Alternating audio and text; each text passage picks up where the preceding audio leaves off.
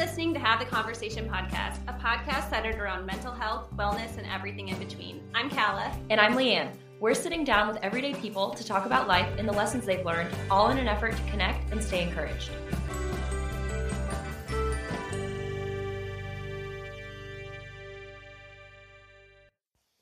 Hey guys, Leanne doesn't know I'm doing this, but I know she listens back on Monday mornings to check her audio, so hey Leanne, sounds great. But in all seriousness, I just wanted to leave you this little message to say thank you for making this last season so incredible and for making this entire Have the Conversation dream a reality. It means so much more to me than I could have ever thought possible, and I know with my whole heart that I have you to thank for that. So thank you, Leanne. Okay, guys, on with the episode. Hey guys, this week Cal and I sat down with Brendan Kumarasamy, the founder of Master Talk, a YouTube channel that he started to help the world master the art of public speaking and communication. Brendan coaches purpose driven entrepreneurs on how to master their message and share their ideas with the world. And we definitely gave him a lot to critique. Conversations around the topics of effective and persuasive communication are so important, and we walked away with a lot of great tips. We hope you do too. Enjoy this one. Let's just jump right into it, honestly. Why why master talk? Why communication? Yeah. You know, for me, there, there wasn't really a big reason or passion. You know, Steve Jobs says, you always connect the dots backwards, not forward. And trust me, the last thing I ever wanted to do with my life was to be a communication coach. And the reason is because when I was five years old and I, and I grew up in a city called Montreal, parents looked at me and they're like, hey, buddy, you got to learn French. And I was like, why? They said, well, you live in Montreal. Everyone speaks the language. You got to figure it out. So they threw me into a French education system, right? And in that moment, obviously, I'm very blessed today and I speak many languages, but in the process, it wasn't so fun because I had to present in a language I didn't even know. Mm. You can picture me as like a first grader or a second grader. You just look at the crowd and go, uh, just panic. Bon. Yeah, you just panic. yeah. Bonjour. So basically, yeah, I think I think the short story is it Kala? Kala, yeah. Mm-hmm. Okay, gotcha. Right. So to answer your question, Kala, like uh, I never really wanted to be a speaking coach. That's the thing I hated the most, actually, growing up. But what happened was when I was in university, I found a love for it because I started doing it competitively. So while other guys my age would like play sports or something like basketball or what are the guys playing these rugby or something. Yeah. Like I'm not really into that stuff. You know, as probably tell, I'm not really built for that kind of jazz. But what I did instead is I applied that competitive spirit to presentations. So I presented a bunch of times, coached at dozens of universities. It's for free. It was really just for fun to do the program. But then after I got a job and I started working corporate, I just said, hey, wait a second. A lot of the communication information on YouTube is terrible. Advice like, hey, Kala, you should like stop wearing that pink shirt, put a tie on. You're like, wait a second, I'm a woman. Why do I have to put a tie on? This makes no sense. pink tie. Then, right, like a pink, just a bunch of nonsense. And I just said, okay, let me start making mo- videos in my mother's basement. And then one thing led to another, and Master Talk was born. Wow. That's the story. Yeah. So, so when you started learning French, though, did you know from a young age, like, I kind of like learning this new language? I like speaking in front of people, or did you not even like it at first and it was something that grew in university? Oh, it horrified me. Really? I, I hated French so much. Obviously, now it's super awesome because now, quand je parle français, you know, you speak French to people who don't speak French, they go, "Oh, is he like from France or something?" Yeah. right. Yeah, but it's like I guess it's cool now, but um, no, not at the time. I hated learning the language, if I'm being honest. But it, it it served me a lot in life now, and I'm very appreciative of it, though. Yeah, yeah. When I was watching your videos, um, I watched one of the five common public speaking mistakes, and just you're going through them, and I'm like, oh yeah, I definitely do that one. Oh okay, yeah, I do that one too. and your second one you talked about was about um, ch- I just did it, changing your instead of saying ums and ahs uh, replacing them with silences. And so then I really started listening to you and I was like, he literally does not say um one time. And that's that's something I became more uh there we go again. Uh, and I'm going to be hypersensitive about it now, but uh I noticed more when I'm editing the audios for these these podcasts. I'm like, "Oh, there's another um, there's another like, there's another uh." And so that's helped me become a little more conscious about it, but was that something that you taught yourself and how long did that take you because i just don't see myself ever being there Right. No, no, no. Don't say that, Leanne. You know the point. You know, a lot of people say that when they have me on their show. They go, "Oh no, the speaking coach is here." yeah. Don't worry. Speak don't worry, you police. two. I'm, I'm, I'm literally sitting on a mattress as I'm talking. It's not, a, it's not a big deal.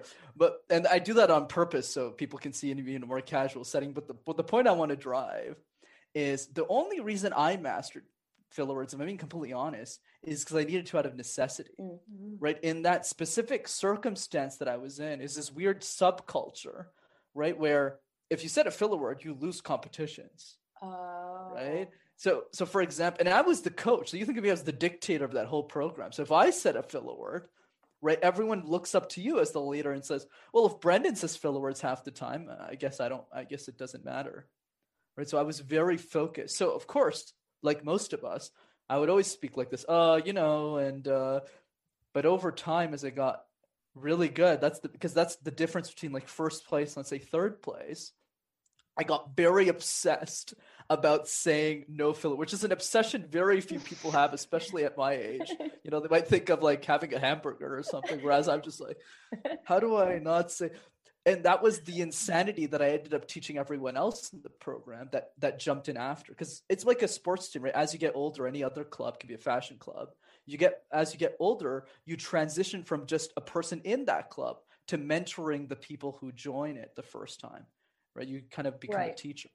So that's so it was more out of necessity. It's not because i'm special. It's it's just ended up being a to as a as a requirement to win what i needed to win. And is it just catching yourself over and over? And it is. Yeah, so um, I had a very unique situation in the sense that it's easier now because now I can share the tips with you two and you you can learn it. But at the beginning, what happened was I, I would be in front of an executive and I would just go, uh, "Good afternoon to the uh, board of directors of," uh, but a lot of my friends who are in the program were, are sitting in the back and they're taking notes. So at the end, when the executive walks away and the presentation's over, they literally just yell at me. They just go, "Watch the recording. This is all wrong. This is all wrong. Do it again." right so how do we bring this back to chapter one okay the way that we bring this back to chapter one to people who are just like who's this crazy guy in a mattress right, is, is the is the following what idea do you want to share with the world what is something that you care about and that doesn't need to be a youtube channel or a podcast like you two are doing it could just be a recipe you want to share with a friend. It could be a tough conversation you want to have with a loved one. It's a lot easier to have those conversations when your communication skills are a lot sharper. And so, for everyone else who's listening, it's about finding what that reason is for you and using that as a motive to say, yeah, sure, ums and ahs are probably not going to kill me in the same way Brent it killed Brendan in his competitions. But hey, if my husband, wife, boyfriend, girlfriend, kids, family, friends, fa- you know, don't understand exactly what I'm saying, how does that affect the quality of my life? Because we need to understand that communication is every interaction. It has very little to do with presentations. It actually has everything to do with everything. Yeah. Once we realize that, it's a lot So true. Yeah. So another one of your videos was about content versus delivery. When I first read the title, I was like, oh, content, obviously, because, you know, it's about the message you're trying to to deliver. But going through the video you were talking about how much delivery matters because if it can't come across then the it, it doesn't matter what the message is. Can you elaborate on that a little bit? Because that that was really enlightening. I love that. Of course, you know, the famous debate, and hopefully I put it close to it with the following response. I want everyone who's listening right now to picture the following. High school. oh How much do we actually? Yeah, you're already. no like- you lost me I'm out. Brendan. You're like, I'm on a hill. I'm going up. The i hill, did that's that it. once Never already i'm not back." going back sorry brendan no That's okay. Let, us take a short trip. Okay, yeah. that? Then- then we'll. Notice I just compromised. That's persuasion. anyways, that's another thing. But anyways, the point I want to drive is how much do we actually remember from high school? And I'm talking about the lessons, Mm. like the classes. not a lot Very little. Mhm. But isn't that bizarre though? Mm, Yeah. Right? Spend a lot of You time know, there. too much Yeah, time. they spent a lot of time. They're very well educated too. Now these people don't they don't just pull teachers off the streets. At least I hope they don't. you know, they got bachelor degrees, they got master degrees, university, they got PhD. So why don't we remember everything? Anything. But the opposite is also true. Think about the best speakers in the world. Think about the speakers that you admire, whether it's a Tony Robbins, whether it's a Rachel Hollis, whether it's, I don't know, Gary Vaynerchuk. When you ask people who admire those speakers, you say, What do you like about them? What did you learn from them? They generally speak in very broad terms. They would say something like, Tony forced me to take action of my life, to do something important, to to follow this bakery. And I'm like, wait, he never talked about bakeries in his presentation. But what, what happens is what you realize is even when you're a top 1% speaker, even if you're best in class at what you do from a communication perspective, most people will still only remember an idea or two. Mm. So it drives the following conclusion if your definition of public speaking is to share an idea that matters, you need to realize that provided your 1% idea is good, you need to spend the other 99% thinking about how to deliver it. In the same way, by the way, a lot of professional speakers or communication coaches could come onto a podcast and do this. Yeah, you know, uh, communication is important, and uh, I wonder what I'm having for dinner today. Or they can they can speak as if communication is the most important thing and people are listening like wow i guess communication is really important. Delivery is everything. Yeah. It really is. Yeah. What were you um, most fearful of when it came to starting master talk did you have fears by the look on your face yeah. i'm gonna say yes i'm like help no, you know for me, it was a very different kind of fear in the sense of it was more embarrassment. If I if I'm being more specific, so I'll give you an example. Because as you probably tell so far in this conversation, I take my presentations very serious. Right. Yeah. You're like, it. well, he's like switching back to from like crazy person to to average person explaining something in simple terms. But the idea that I'm driving is when I when I uploaded my first video, actually three weeks before I uploaded it, I looked at it and I couldn't stand it because by the time I made those videos, I was a really good speaker. So when I saw myself on video, just really bad, like it was horrifying to look at. I was really scared to post it. And there's of course the insecurities that come with, you know, uh, you know, for the record, I started Master Talk when I was 22. And I started coaching senior level executives of companies who are double my age when I was 23, yeah. for most of my clients now. The question I'm driving is who in the world am I to do any of this stuff? Right. That would be the voice in my head. Yeah. Right. Like I don't have a PhD. I'm sitting on a mattress in my mother's basement. Like who am I to coach CEOs? You probably would know if I if I shot names. But the point is, that was where the fear came from. So how do you overcome all of this stuff? Right. The way that I see this, and once again, I, I like the I like the dark path. You know, I always like going against the grain. For oh, me, oh, it's a simple question. Yeah. yeah. there you go. You're in really good I mean, company I mean, with that. With I mean, that I, mean, I, guess, I, guess, in your case, Cal, you got a picture. I know, and that's so funny because we're normally in black. We got made oh. fun of before because oh, we're yeah. constant black. so we brightened it up for you. oh, I really appreciate that. I love that. The question is, who suffers from your inability to take action every single day? Mm. That's the question. Mm. So let's say you think about that question really specific, you get clear. Here's what most people do. So most people's option A and option B sound something like this. Option A is start the podcast. You know, start the recipe, share the tough conversation. Option B is watch Netflix. Pretty simple, mm-hmm. right? But for someone like me, and I would even argue to a certain extent, you two, option A is do the thing. You know, make the Master Talk videos, have the conversations that you want to have. But option B for me is watch millions of people suffer around the world. What do I mean by this? I'll add more layer. Julia's 15 years old. Julia's a very confident person. She does amazing really well in school. She does she has passions in art, sciences. She's going to be whatever she wants to be. Whether it's a hedge fund manager, whether it's a fashion designer, she has everything that she wants to be except for one issue. One problem that she never talks about, and that is her fear of public speaking. Mm. After every classroom presentation she gives, she goes, Why do I have to give this? For this sucks. I don't want to work on this. I hate my life. And that hurts her confidence. So, in one moment of her life, she does the following. She goes on YouTube because that's where she learns most of the things that she does. That's er, that's interesting. And she types public speaking tips. And what does she find?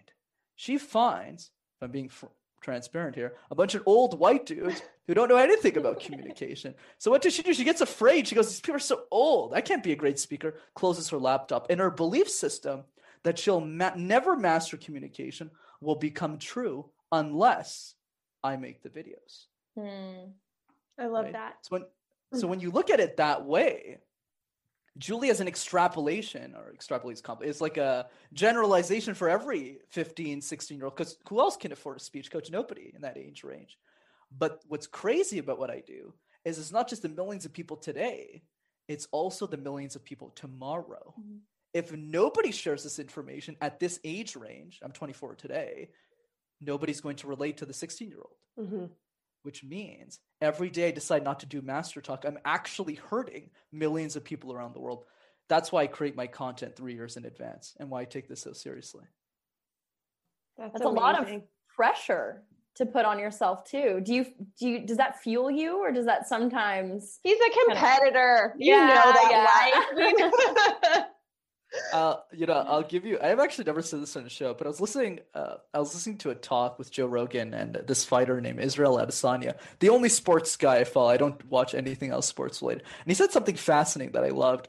He said, "Pressure is an acquired taste." Hmm. It's Mm. like it's like caviar. You know, some people like it, some people don't. If you think about me, pressure has always been something that I've loved if if it yields something that I find interesting enough to do. So let's say you think about, you know, a 9 to 5 job where you're working something you don't like. The pressure isn't really great because you're not trying to achieve something that you want to do. But let's think about the pressures that you might have with this podcast. How do I balance my family and all this stuff with the show in the same way? How do I balance mine with my show? But that pressure, or at least for me, anyways, is welcomed because it shows that I'm actually trying to create something really meaningful. And that's the kind of pressure I like, absolutely. But it's definitely not for everyone. no, I'm with you on that. I uh, I love it. I like getting doses. I need doses. But I'm a huge advocate what you said, Leanne.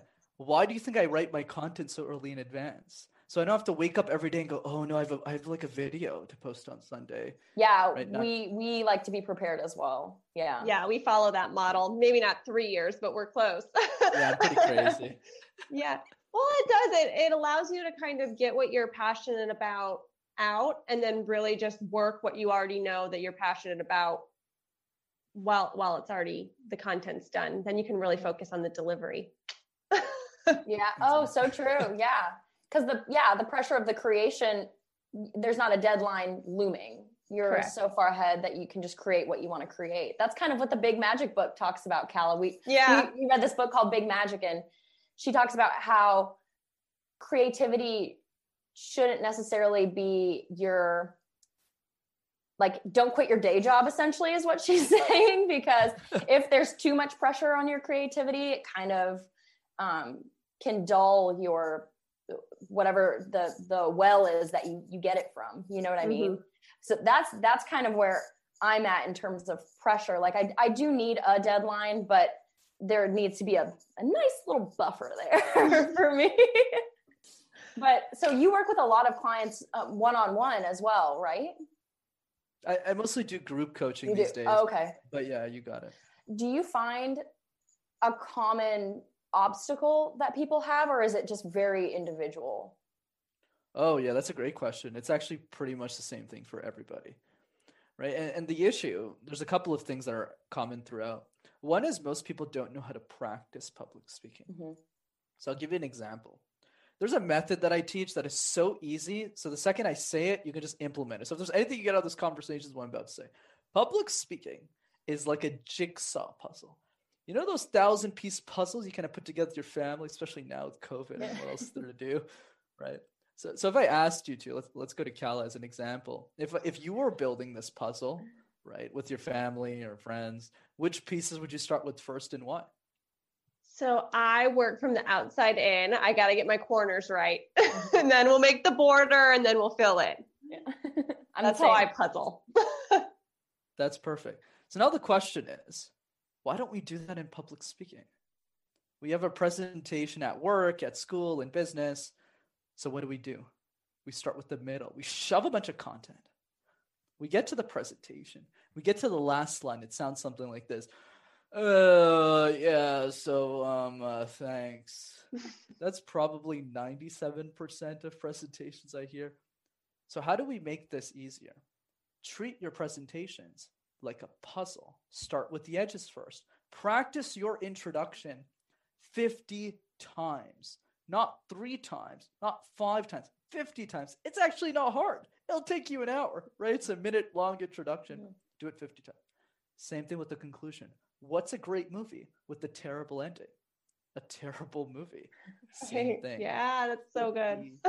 yeah, exactly. There you go. Easiest tip I got 50 times. In two hours of practice, your life will be completely changed. And then after, you'll look at your intro and go, hey, wait a second. I'm actually pretty good at this public speaking thing. Now let me tackle the middle. But remember, everyone, much like a puzzle, who does 2,000 piece puzzles alone? Almost nobody. Do it with your friends. Same thing with me. Today, I'm a professional speaker. I still get advice from all of my friends, all my colleagues on how I'm doing. So, so build a nice small team and have fun with it. Yeah, completely. That's what we've been doing wrong, Kala. We didn't practice our intro 50 times. well, we're a candid conversation. I know. that's that's the thing. I, I, was about to say that actually. It's good that you said that. So so in your specific case, I love the way you introed because that's just the format of your show. Yeah. But let's say you think about um, a Tom Bilyeu, which I'm sure you're probably familiar yeah. with, Impact Theory. He spends on average six to eight hours on introductions for his guests. So he literally yeah. sits there and like mold. So that's why whenever he intros, people just go, okay, this is not a regular show. So the highlight reel ends and they start speaking. But what's smart about how Tom does it, it's a good example of how to improve your communication skills. Because even if the guest changes, the format of how he does introductions doesn't. Mm-hmm. In the same way that when you do a presentation, so for you to the topic is simple make a presentation on this very podcast because you might want to promote it to your local chamber of commerce, your local universities, and your communities but the content will always remain the same, right? Right. So you'll always get better at presenting that one presentation. Yeah, we've it's I, I think of how the format of this show's changed from the very beginning to now and definitely for the better. And that just comes with practice. Like you said, it's you it, it is one of those where you just have to get it out there because you just want to see what's going to work and what doesn't. And then we've just kind of adjusted along the way. And I think we've been better for it. um, you know, you know, moving moving on um, from from that first original gosh that first original episode. That that's the point though mm-hmm. right imagine like episode one yourself and leanne started and said oh you know like this is what are we doing? Yeah chewing gum. Right you're like chewing gum. Hey we got a oh, bread here so uh, bad it was so bad. We've never it gone back really to watch it but yeah. we won't delete it because like, it's where we started. Yep. Yeah but that's the thing. You get better and you evolve but one other thing I would say, my recommendation I was, uh, is I would put it back up. And the reason I would do that is because so people don't have an excuse. I'm sure there's a bunch of people. Oh, we never took it down. Yeah, yeah we just won't. We, just won't listen from. back. We just won't oh, watch it. Yeah, I don't want to take away from our growth by any means because, like, when you were giving that example earlier about Julia, the 16 year old, I was sitting in my head going, "I'm Julia. I'm Julia," you know but I, I, think about that because my mom's gonna die if she listens to this episode because um, let's make sure she doesn't listen to the no, episode. No, no, it's it's funny because I in in high school, you know, you have to take the a public speaking class or several or whatever. I would write the speeches, I would practice the speeches, but when it came to delivery, I would say I didn't have it and I wouldn't turn my assignment in because I just wouldn't do it. And now here we are. you know, I, I would have loved to have had somebody like you who was who was younger and not a dude who was I wasn't connected with, you know, like an old white guy right. telling me what to do because I just never I like what you're doing basically is what I'm trying to say. It would have been helpful all those years ago for me. yeah. So back to your do you want to go over what your five oh, yeah. common public speaking mistakes are just just so i don't keep like referring to them sporadically for sure I, am sure i'm going to miss a couple but but one thing I, I, I wanted to mention from Kala's point is what you said there Kala is exactly what keeps me motivated oh. you know a lot of people go hey, like, wh- why is my thing important? Because most people, when we start an idea, and I'm sure you two can relate, we think it's stupid.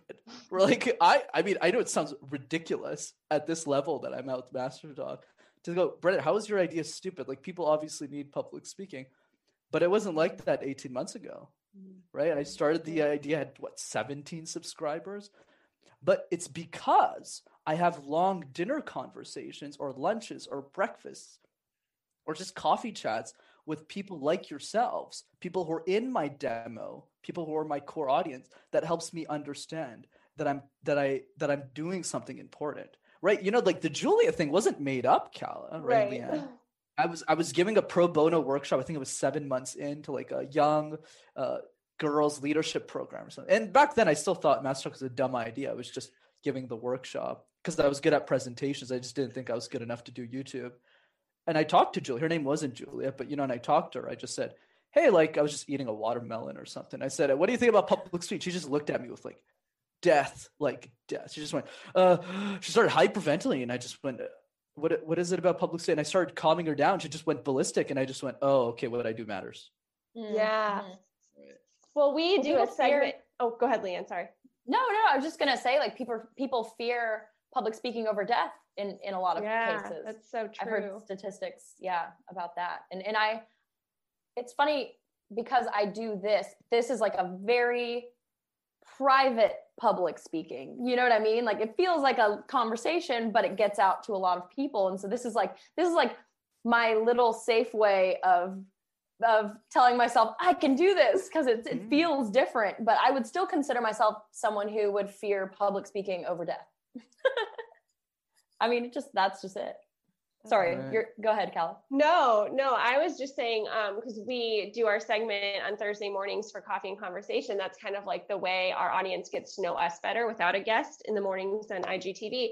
And um, we were asking our audience, you know, who's afraid of public speaking because we knew that you were coming on and we kind of wanted to gauge them and we did like a story that popped up to see who was it was like 80% were fearful wow. It was wild. And um, one of our contributors and friends and listener she's got to give a speech um, at her sister's wedding and she was wanting tips on that too. So we'll, we'll come back to that. I want to know your five but that was something that i want to make sure that we we discuss so. Yeah for jenna. Okay so the five things let's let's try to go over those real quick. Let's build Once our puzzle again, inwards definitely, definitely gonna miss all of them but i'll give it my shot. So the first one is hand ninjaing. so this is something i used to do and i still do honestly as you can tell i like moving my hands a lot so hand ninjaing is when you move your hands too quickly and too many times in a presentation mm-hmm. so when you do that it's very distracting so people look at you and like Leanne, Cal, where are you guys going? It's like, what's happening? And we get distracted from the message. So the key is to keep our hands near our body, right? And try and control it. But obviously, as you can tell, I'm not the best preacher of this advice. I kind of try my best as well. But I'm in in person, you don't see that as much. But I think the idea is just be more mindful about that. It's not it's not the end of the world if I'm being honest. That's one. Second one, geez, now I'm really like being tested here. What's the other one? It was oh yeah, the, no the pressure. we can just say whichever ones you want. Yeah, yeah. the yeah. the the ums and ahs. Sorry, I make these like years in advance. Yeah. That's why I kind of forget. Oh, that's right. I'm right. sorry, I forgot about. No, no, no. it's not an issue. Don't worry. We'll just keep running with it. So the the second one is the the ums and ahs that we talked about earlier. By replacing your filler words with silences, it's a lot easier for you to engage in a in a conversation, and you're going to be perceived as a lot more confident as a speaker. What's great about filler words that I love is even if you forget everything else in today's conversation, if you just master that, you, I, would already put you in the top 10% of everyone I've ever coached in my life, whether it's a six year old girl who's my most successful client to, you know, someone who's a senior executive. Third thing is lack of audience obsessiveness. So that means, let's say, uh, you think about your audience, you go, oh, I wonder who Leanne and Cal are. Uh, let's uh, give a presentation versus like, what do they aspire to be? What do they dream about? What do they care about? And how do I mold my presentation in a way where Cal can say something like, oh, wow, you just described me, right? Mm-hmm. That takes a lot of effort to get from A to B and a lot of research. And an easy way to do this that I recommend is have very long. I know I like to use the word dinner conversation. I just like connecting with food, but it could be like a coffee chat could be a, just a conversation with the people that you seek to serve. Because nothing like i think spreadsheets are useless when you're starting a business or a movement or a nonprofit or whatever it is you want to create. It's a lot easier to just talk to those people one-on-one because you start to gain insights that most people in your industry don't get. So for me the insight was simple don't sound academic, boring, and old in your videos. Mm. Be fresh about it. Make it super simple. Handwrite every script so that people don't lose their train of thought when they're watching my videos, which I hope I achieved. Right. So that's that's the third one. Fourth one, I believe I said posture. If I'm being, if I'm not being, Yeah. so posture was like this. I like, I love the support. Hold on, I'm like, you're like- slouching in my chair always. So, so posture is actually a lot less um, problematic in the online world because you can't really tell, right? Like, in, in- like let's say with, with the lens that you look at me now, you can't really tell if my posture is good or not because you Mhm. can barely see me. But let's say when you're an in-person presentation, everyone can see you, like end to end. What you want to do instead, that I recommend, especially if your posture isn't straight or legs are too far apart, is I would I would say stick together. Like stick your two feet together. So that way when somebody else notices your posture kind of goes erect, you could just say, Hey, stick your feet together. And they go, Oh, okay. So then over time, what happens is your posture just gets better and your feet naturally move apart into a comfortable position, and then you won't have the posture issue anymore. I know it's a weird trick. It's worked on 100% of the people I've coached. So some Yeah, because I I'll I'll shift around a lot. I notice. So if my feet are together, there's nowhere to shift, which is Right. I guess that's the point, right? There, you- there you go. Right, kind of forces you, and then after that, you can you, you'll move you'll move your legs in a way that's comfortable for you. Yeah. And then the last thing, I believe I said eye contact. It might have been something else, but but the idea was uh, eye contact. Most people, the mistake they make is twofold. So one is they don't they're not able to maintain eye contact with your audience, especially the online world. That's crucial. You want to make sure your eyes are always on the camera lens. So it, so it makes it seems like the perception is that oh Brendan is looking at us directly when that actually isn't true, right? Mhm. Or else Yeah. I would have to look like this, which doesn't work right? But the second part of it is most people can't hold the gaze for a long period of time. So one secret a lot of speakers don't really tell anyone or or communicate is that we can pause forever and never make it seem awkward. But obviously we don't have forever, so take my word for it. But just as a game, what I do out uh, in workshops when I'm in person is I pause for like three minutes and I just stare at everyone individually and I just say nothing, and everyone's just like. yeah, that like already makes me so uncomfortable. That's my worst nightmare, Brendan. Yeah. we can fix this though. I was I was like that too. But what I did to fix this, and it's simple, is do the harder thing. Because in your actual presentation, you're not actually going to pause for 30 seconds. Mhm. right? It's it doesn't happen. You pause for three seconds, two seconds. So what you want to do is go to someone in your family, somebody in your house, and stare at them for five minutes and say nothing. It's excruciatingly painful. You know, not looking at your phone, just keeping the gaze. You can blink and stuff. Just most people can't make it that long. And A lot of my executives is a fun joke. Uh, you know, like uh, they're, they're from a lot of them are from my culture, so I always go, go look at your wife for five minutes. They can't do it. They just go, uh, I can't. Do-. I was like, you're married to them, for God's sakes! Like, come on, guys. Well, that's what I was just about to say. I was like, I think me and Clayton would break up after that.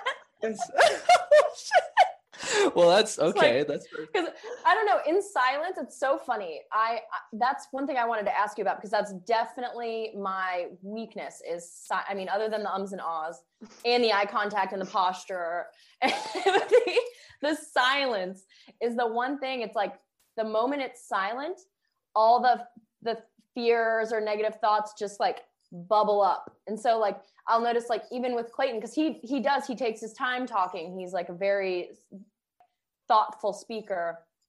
So he's just quiet sometimes. But if he's having like a quiet moment, I'm like, what did I do something? Like what's what's wrong? like Mm. and I don't know what that that is. Um I know you're not a therapist, maybe I should, maybe, maybe I should go see someone. No, I, I I think the way that I would see it is everyone everyone communicates in their own way. And I think our job as speakers, or for those of us who want to be the best conversationalists in the world, is to understand how the other person shows up with their energy and adapting to that in a way that makes them feel comfortable. So I'll give you a perfect example of this very conversation we're having right now. I show up very differently based on the host of that show. Mm. Right. So let's say in the context of, you know, I go on a show with Nick and Nick goes like this, Brendan, it's so great to see you. He's like super loud to the point like it hurts your ears. And I just mirror the energy. I go, Nick, it's so awesome to be here. I'm so grateful. And if he's swearing, I swear too. It doesn't matter. Right.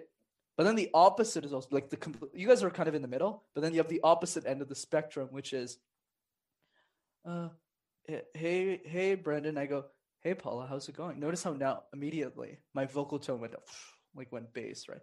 She said, Are you feeling a bit nervous? She's like, Yeah, you know, you're my first guest. I don't really do a lot of shows, but you know, I did a lot of research, you know, really quietly. And I say, Hey, don't worry. Let's take it one question at a time. So notice how the the energy that I use completely different. And you two are, are in the middle, right? Really energetic, fun, and also casual. So so Mhm. that's the kind of energy that I try and bring. thanks. So do you want to do that same thing with the and you're welcome and with everyone else around you, right? So I would just go, don't worry about it. Hmm. So as as the partner, I know it's probably I probably shouldn't give relationship advice, but the way that I would think no, about that's it hilarious. is- That, that's is probably great. probably advice. try try and learn to pause for as long and see what happens. Yeah. And then you might look at a tree and go, "Huh, this is actually not bad." I kind of I kind of like put myself in that person's shoes for a second. Yeah. That's so funny because that's what they talk about. My my job is personal training, and so I listen to a lot of like fitness podcasts and stuff, and that's what they say. The best trainers are chameleons. Like they mirror their clients. They, and so that's exactly what you're saying, but in terms of like tone of voice and si- lengths of silences, I guess. So that, that that's easy for me to comprehend. It's just a matter of of doing it. I, I like that. That's great advice. I love I love how you used a different industry to help you understand that topic better. And I completely agree just to build on that like as a piggyback. Mm. You know the different clients that you have of completely different goals with their fitness. Mm. Some people might want to bulk up, maybe other people want to, you know, balance this idea of staying fit but you know having a summer body. You know, it just doesn't matter, right? But each of those each of those clients have individual needs. But the argument I'll give and this applies for you too, Cal, is how do you take that language that you already know in one context because i'm not teaching you anything new what i'm teaching is how do you apply those lessons that you already do with your fitness clients and apply it for, to communication Mm. Yeah, I mean, I have to worry about tone and audience all the time because I write. I that's what I love to do, and I mean, that's been the biggest, biggest thing is learning the tone for your audience, even through writing when they're not hearing your voice, but getting it communicated properly. I mean, I kind of love that challenge. That's where my competitive streak comes out. I, That's I, awesome. I really get a charge out of doing that, I guess you could say. right Have you learned all of these things through experience or did you learn them like in your classes in college?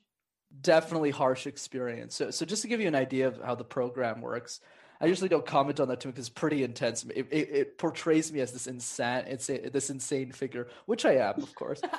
But but picture this okay? You're you're a 21 year old you're second year into the pro. You've done all these competitions. You've won a couple you lost a lot of them.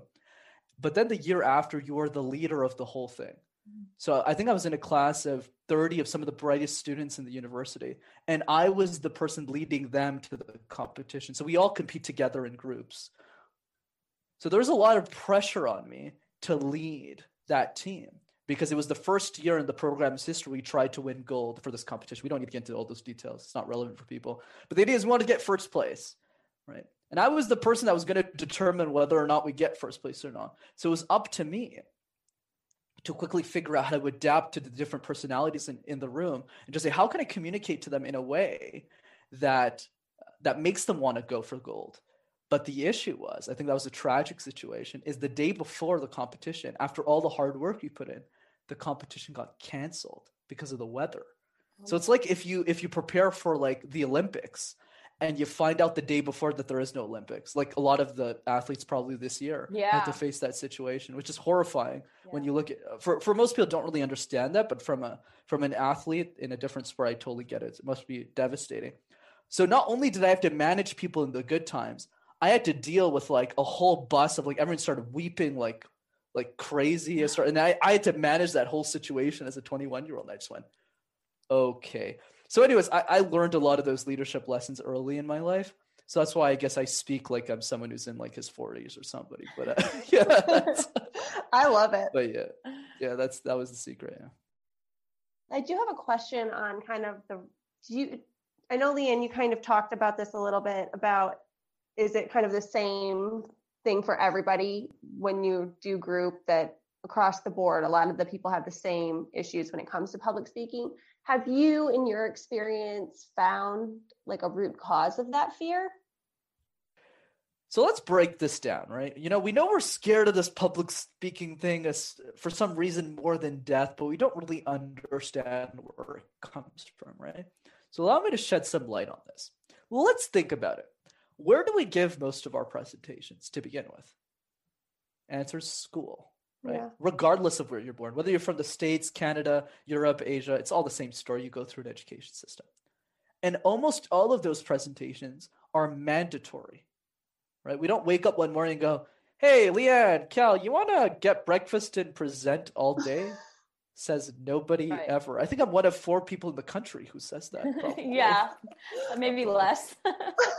Yeah, it's probably me and my two other friends or something. We get breakfast and then we present together. But, but that's the thing. All the presentations we're given are mandatory. So let's keep kind of play out this example. Let's say we're on high school. Uh, oh no, I promised I wouldn't bring us back to high school. That's again. okay. We already went once. We can handle it.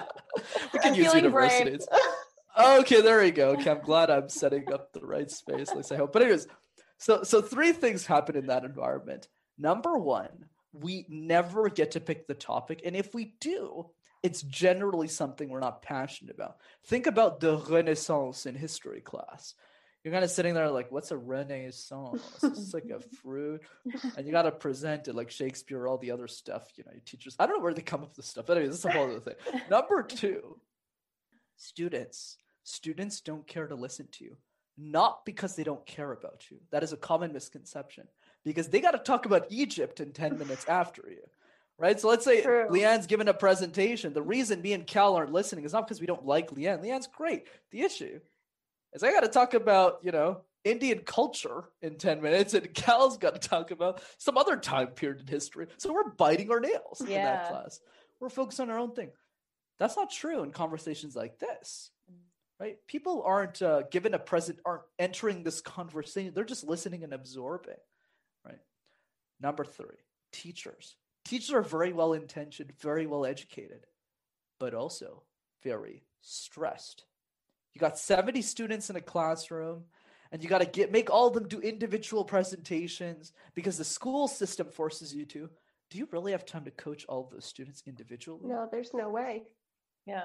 No way. So, so let's recap that. In 100% of the presentations you get in your lives, three things have happened. You've always presented to topics you don't care about, to students who don't care to listen, to teachers who couldn't care about teaching you because they don't have time to. And this behavior gets repeated in everything math, sciences, languages, French, English, music, gym, on and on and on. We're taught to believe that public speaking is a chore. Yeah. You're at school, it's tied to a grade. If you're at work, it's tied to a result. Hmm. If you fail, Leanne, or if you fail, Cal, or Brendan, you get punished for it. And that's the punchline. The fear of public speaking has nothing to do with us. I can guarantee it. I have a kids program. I teach a bunch of my executives kids how to do this. The issue is the system in which we grew up learning it. Why is it that 14 year old Julia happens to hate public speaking, but for some reason loves theater? So we're having coffee with Julia. and We ask her, we go like, "Hey, Julia, what is it about public speaking that you don't like?" She goes, "Well, well, I don't like uh, classrooms and I don't want to like present for."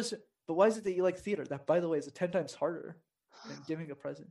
She goes, "Well, I don't know what you're talking about, Brendan. I love theater. You know, it's a way to share an idea, a way to make a difference. That's the key.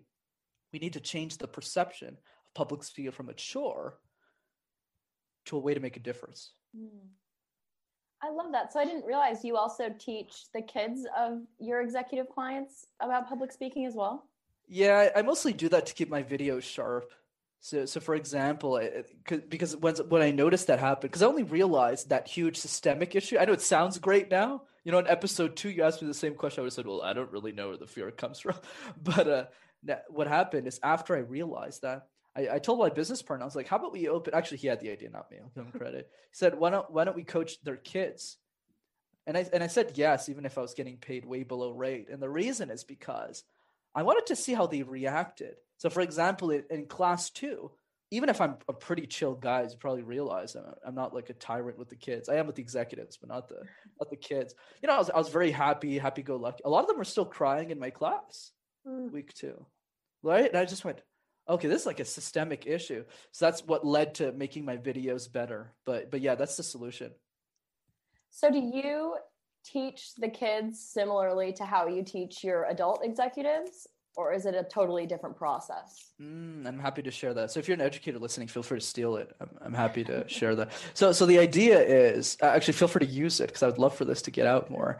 Uh, is this idea that you you teach them the same way, but the way you teach them is very different, like the method. So I'll give you an example. Number one, the incentive structure. So let's say I was coaching you two. We were on a call. We were figuring out whether public speaking is important. Let's say we're in session one, right? I would say, how big do you want the podcast to be? right how how how much do you want to improve the relationships with your family you know whether that's a brother whether that's a husband it doesn't really matter right and through that you develop an incentive structure to say oh i'm incentivized to master i want to master public speaking because i want this i want this in my life i want better speeches i want to make the podcast bigger whatever it is for kids, it's very different. You have to find a different incentive. So let's say Billy is eight years old and he loves soccer and doesn't really care about public speaking as he shouldn't, right? The way that you coach Billy is you ask Billy, Hey, I know you like soccer, Billy. What do you think is the difference between a soccer member and a soccer captain? And then he'll say something like, Well, a captain has to lead the team, has to communicate. And then I just ask him a simple question Do you want to be a captain or a member, Billy? They always say captain. So that's the thing. You got to find. so my most successful client, the six-year-old, uh, I asked her the same. She's way better than her dad. I always like to say on the record, way better. It's on like, the record, it's, like not even comparable. It's like, geez, I was telling, I was like, you can't compare to the, this girl of yours. But anyways, I and that's the second point, right? So we talked about incentive structure. Second point is treat them like adults. What does that mean? When I got my first call with her, I didn't tell her what to do. I didn't pick her topic like most teachers do. So what do you care about? what does a six year old care about? I don't know. Let me ask her. She said, Oh, you know, like I like school and I like my first day of school. I was like, make a presentation about that. She started singing in her presentation. She said, like the wheels on the bus. She's just like amazing. I'll send you guys after. incredible. I was like, great. she had like a professional mic and everything towards it. Anyways, long oh story oh short, gosh. is find an incentive and treat them as the same age as you, which brings us to number three. Make the kids give feedback to each other. Mm-hmm. mm-hmm right? So what I did in the program is because of my partner, he had this great idea, my business partner, is this idea of give them let them give feedback to each other first. So what happens is they hold themselves accountable as a group and they go, I don't really care about this public speaking thing. I just want him and her to get better, which means I need to get better. And then I give feedback at the end every single time. Mm-hmm. And I mm-hmm. think what we're missing as educators is we're forgetting the fundamental point of education, which is to teach people. And the best way to teach is not to be this person on a pedestal, but rather saying, a lot of these kids are smarter than we are. There's a lot Beyond, of tips that yeah. a lot of the kids were doing that I didn't even think of that I made videos on, right? And that's the thing when we do it that way, that's how you get really big results. And you don't need like a premium speech coach to do all this stuff. Watch all my free videos and just apply it with your local community. Yeah. Well, that's what I love about what you're doing too, Brendan, is you give so much free advice. Like that's that's very awesome because not a lot of people do that. I mean, especially in the world we live in, it's like, oh, yeah. hey, subscribe I know, to everyone's this, trying to monetize something. yeah, yeah.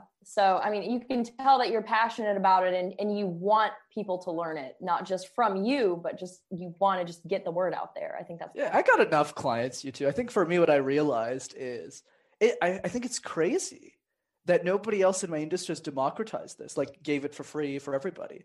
And I think the sad part of someone like Dale Carnegie, which I'm sure you're both familiar with his work, you know, as the author of How to Win Friends and Influence mm-hmm. People, sold millions of copies. One issue, he was born in the wrong time period.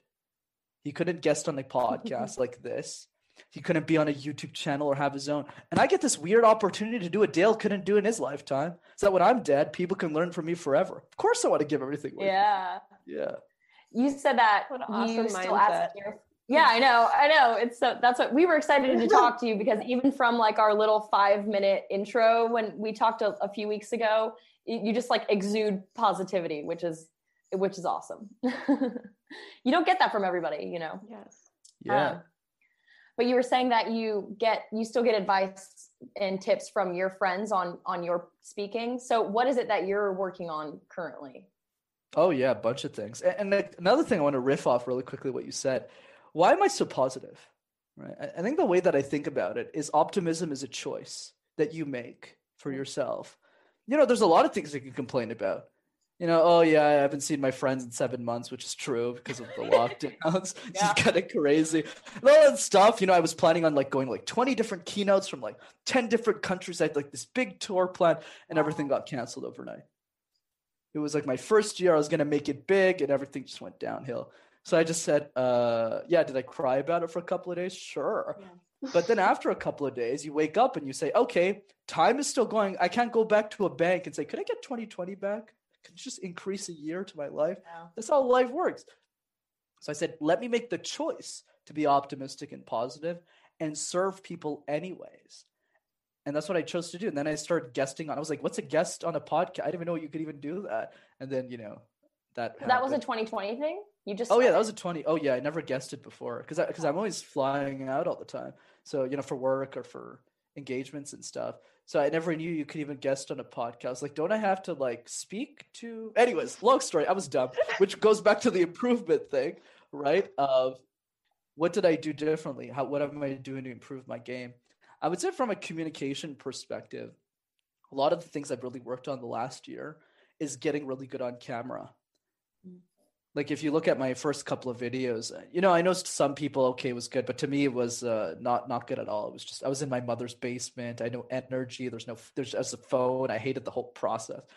But and that took a lot of work and a lot of self-awareness of willing like one thing i do a lot that's pretty extreme is i make I, when i write keynotes and i present them i actually take the video and i send them to 20 different people. And then what i do this is a free advice you guys can all take home is after i do that I ask them to give me time stamped feedback. So what does that mean? That means, let's say Leanne is giving me feedback on my video. She she won't just say, "Oh, great job" or "This sucks." She'll go, "Hey, go to 1642, like the 16th minute 40 seconds." Why are you smiling when you're talking about a car accident? This makes no sense to me. But if you're, yeah, it's, it's, I do that a lot. And then, uh, you, but when you have 20 people, and in my case, 20 vicious people, because they were all from the program, you have this long list of timestamps, and it's like every 30 seconds, every 15 seconds, there's a mistake. But version two sounds a lot better. So that's something I do to improve, and I'm still yeah, doing. that's humbling too. You got to be brave to to do that. Yeah. Or you care about your idea enough that you make it happen. I mean, Tony Robbins has been doing the same seminar for 40 years. You think at this point, he's not really doing it for the money. I think we Yeah. can all agree on that at this point. that you could say. I mean, that's definitely what we've been working on too, Cal. Yeah. Is, is our comfort and presence on on camera as well, um, which is something we both feared for a long time. So, so do you have any um, books that you have people read or that you that have helped improve your your game? Yep, I like I said your game. I love it. Uh, it's it's just very much my language. That's why I love it. But but uh, for me, I'm very unconventional, so I usually don't recommend the books that people usually do. For me, for communication, I have a, the the only book I recommend is actually Thirst by Scott Harrison. So Scott Harrison's the Okay. the blah, blah, the CEO of Charity Water. It's a nonprofit he started to help the world uh, gain access to clean drinking water. But from a communication perspective, the reason he's so interesting is he's one of the few people that I personally admire that not just walks the walk, like listens to the stuff like that we're doing now, he applies it in his own organization.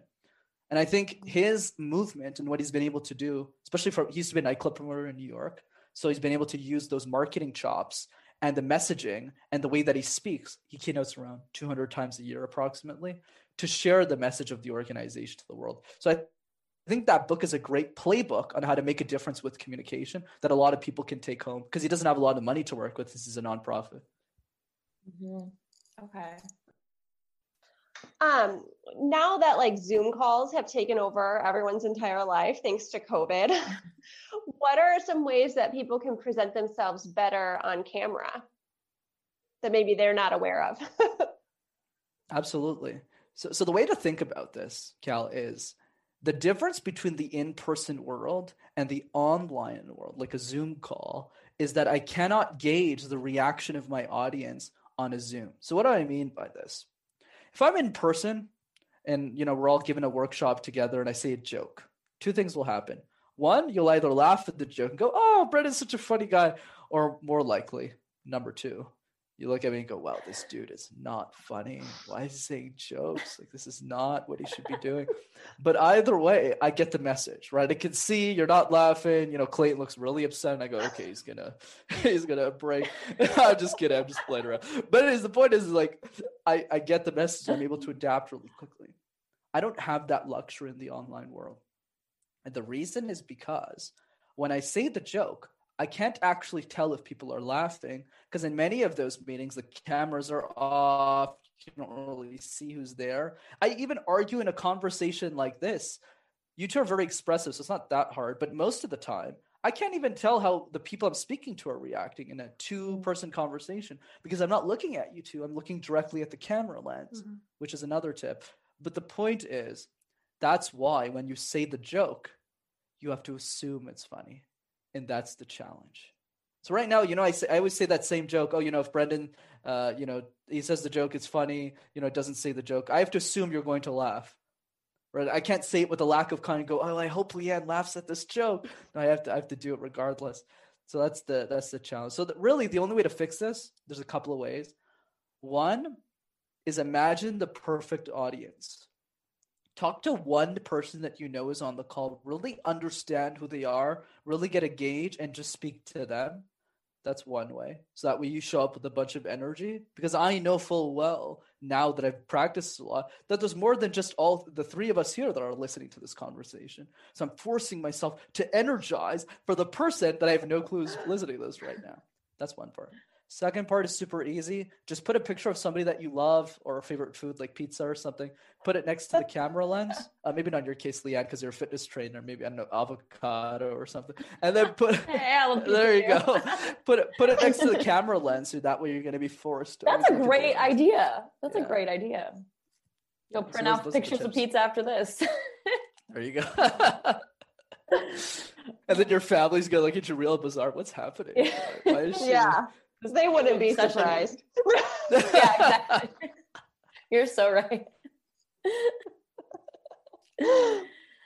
so, um, I mean, obviously, I want to keep it positive, but are there any speaking engagements that you've had that like went wrong that you learned a lot from? Definitely a lot of times in my life I wasn't as great as a speaker as I should have.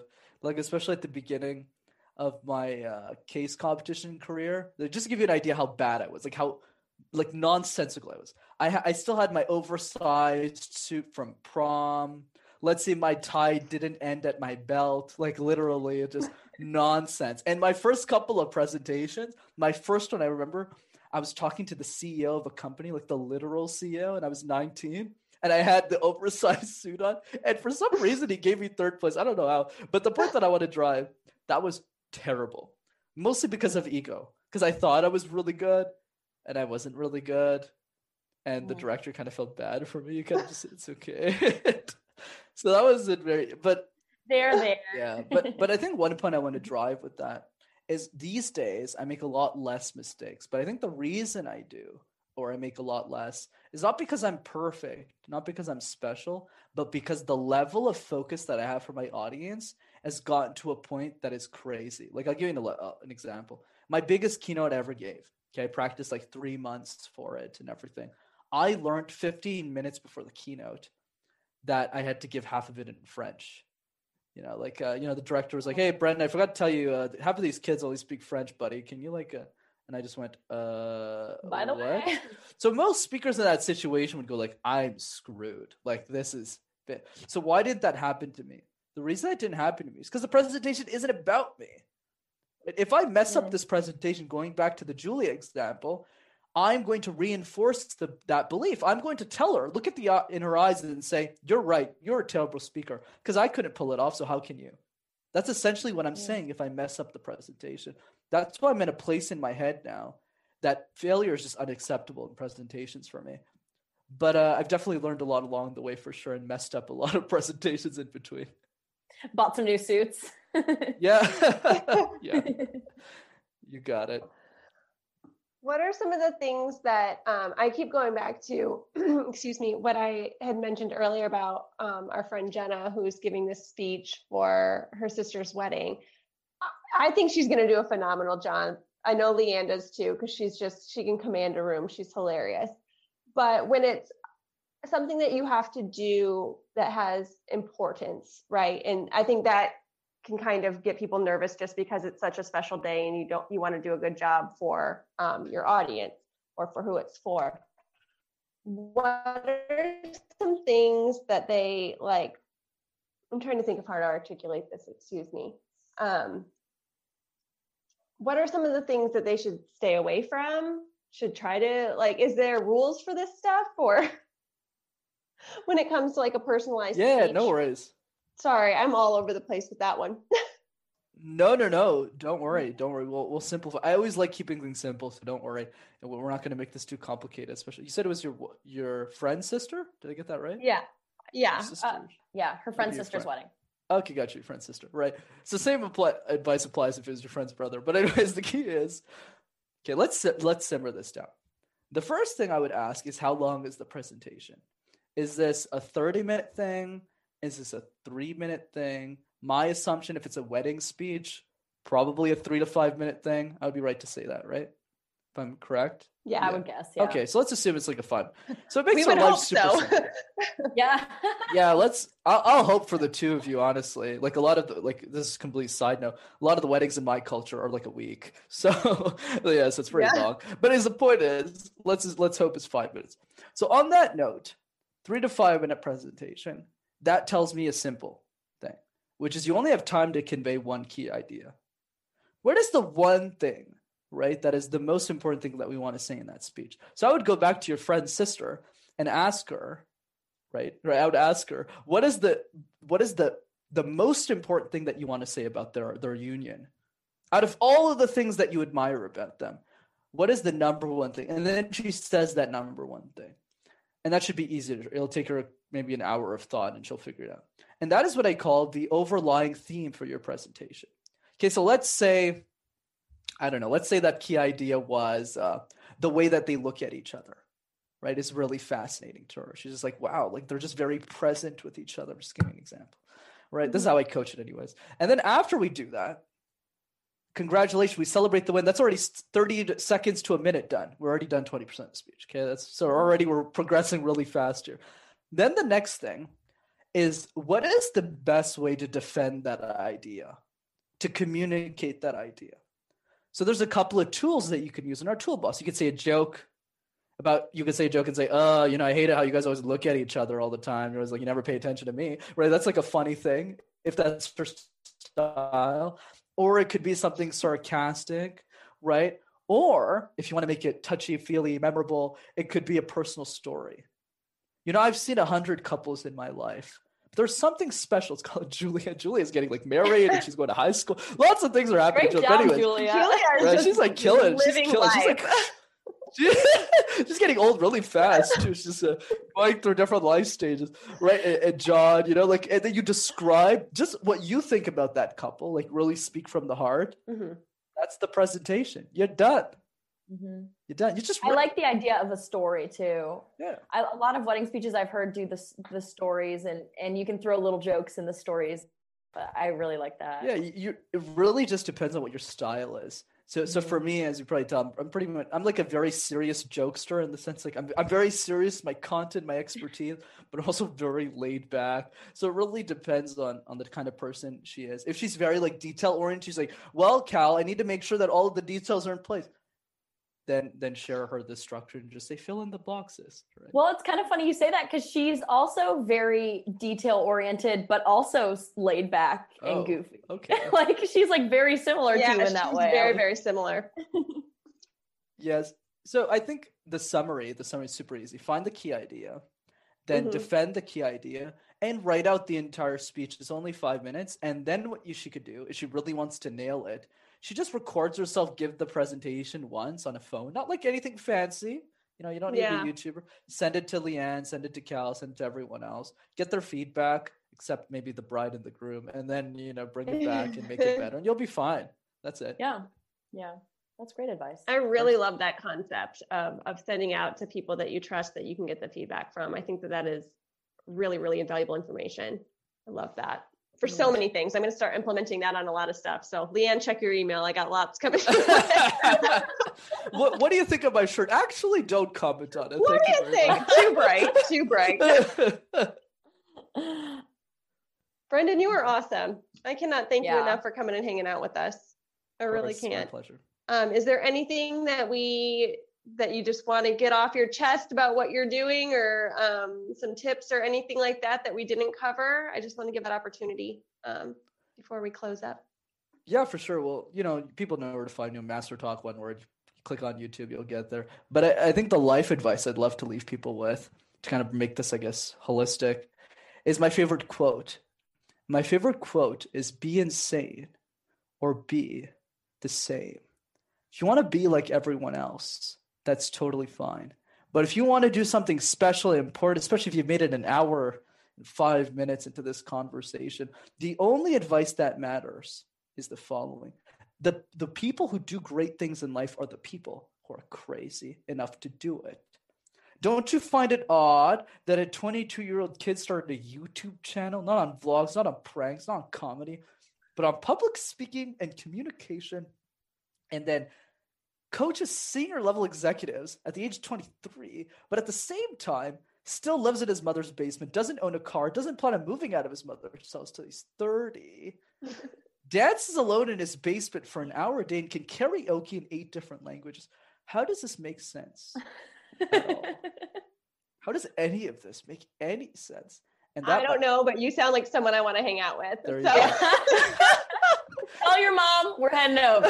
we're heading over. Tell her to get dinner ready. We'll I be love there. it. Might be a bit too spicy, but hey, we'll go for it. But that, mm-hmm. my friend, is the point.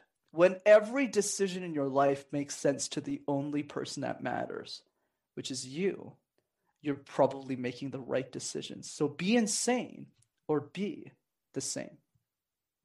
Love that. Thank you so much, Brennan. You're the best. Thank you, Brenden. Of course, pleasure was mine. All right, we'll talk soon. Thanks for listening. If you'd like to join in on the conversation, we invite you to come be a part of the HTC community. Find us on Facebook and Instagram by searching at Have the Convo and click around on our links to find ways that you can get involved. And don't forget, you can join us every Thursday morning at 7 a.m. Central for coffee and conversation on Instagram Live. Talk soon!